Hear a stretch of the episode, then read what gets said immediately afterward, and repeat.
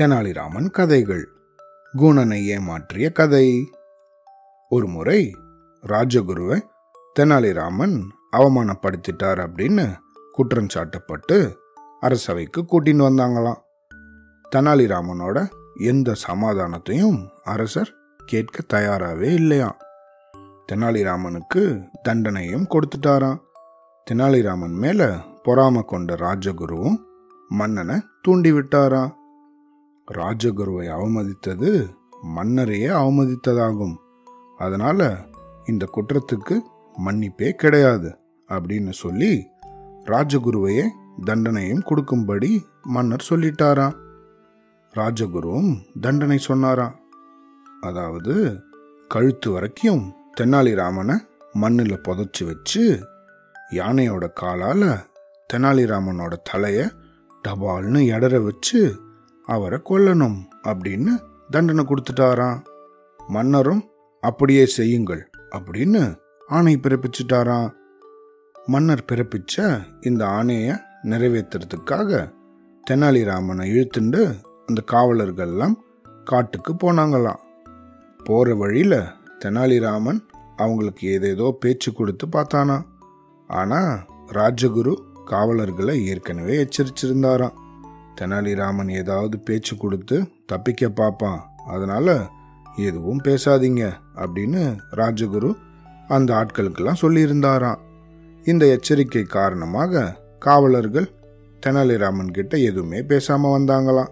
ஊருக்கு எல்லையில ஒரு காடு இருந்துதான். அங்க ஒத்தையடி பாதை வழியால தெனாலிராமனை அந்த காவலர்கள் கூட்டின்னு போனாங்களாம். மக்கள் நடமாட்டமே இல்லாம அமைதியா இருந்தது அந்த இடம்.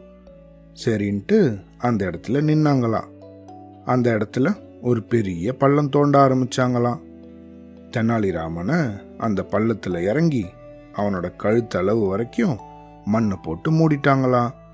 யானையை கூட்டிட்டு வர்றதுக்காக அரண்மனைக்கு அந்த காவலர்கள்லாம் போயிட்டாங்களாம்.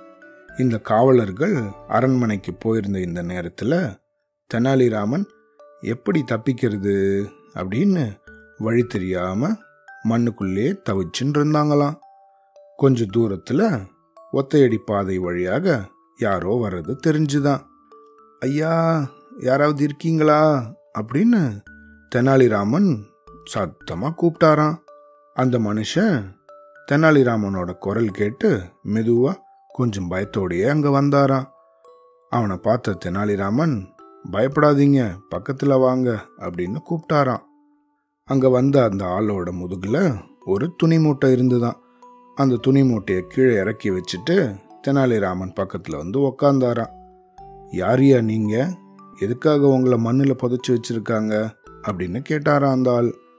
தெனாலிராமன் வந்தவரோட முதுக பார்த்தாராம்.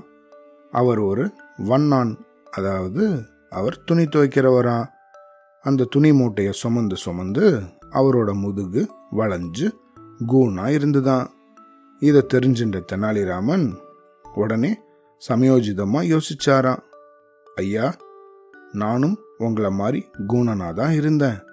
ஒரு பெரியவர் என்கிட்ட ஒரு நாள் முழுக்க மண்ணுக்குள்ளே புதஞ்சிருந்தேன்னா உன்னுடைய கூன் நிமிர்ந்து நீ நல்லா நேராயிடுவ அப்படின்னு சொன்னாராம். நான் கார்த்தாலேருந்து மண்ணுக்குள்ளேயே தான் ஏன் இருக்கேன். என்னை கொஞ்சம் தூக்கி விடுறீங்களா வெளியே? என்னுடைய கூன் நிமிர்ந்துடுத்தான்னு பார்க்கறதுக்கு ஆசையாக இருக்கேன் அப்படின்னு சொன்னாராம் தெனாலிராமன். அந்த கூணனும் இது உண்மைன்னு நம்பி தெனாலிராமனை வெளியே எடுத்தாராம். தெனாலிராமன் தன்னுடைய கூன் நிமிர்ந்து விட்டா மாதிரி அடடா என்னுடைய கூன் எல்லாம் போயிடுச்சே என்னுடைய முதுகு நேராயிடுத்தே அப்படின்னு சந்தோஷப்படுற மாதிரி நடிச்சாராம். இது உண்மைன்னு நம்பிய அந்த கூணன் ஆகிய வண்ணான் தன்னையும் மண்ணில் புதைச்சு தன்னுடைய கூணன் நிமிர்றதுக்கு வழி செய்யும்படி தெனாலிராமனை கேட்டுக்கொண்டாராம். தெனாலிராமனும் அந்த வண்ணான குழிக்குள்ளே இறக்கி கழுத்து வரைக்கும் மண்ணால் மூடிட்டு அவரோட வீடை பார்க்க போயிட்டாராம். யானையோட காவலர்கள் கொஞ்ச நேரத்துக்கெல்லாம் அங்கே வந்தாங்களாம். அவங்க விட்டுட்டு போன இடத்துல தெனாலிராமனுக்கு பதிலாக வேற யாரோ இருக்கிறத பார்த்து அவங்கெல்லாம் திகைச்சு போயிட்டாங்களாம். அந்த வண்ணான அப்புறமா மன்னர்கிட்ட அழைச்சிட்டு போய் தெனாலிராமன் செஞ்ச தந்திரத்தெல்லாம் சொன்னாங்களாம். தெனாலிராமனோட திறமையை கண்டு அவனை மன்னிச்சு மன்னர் விடுதலை செஞ்சாராம். அவ்வளவுதான்.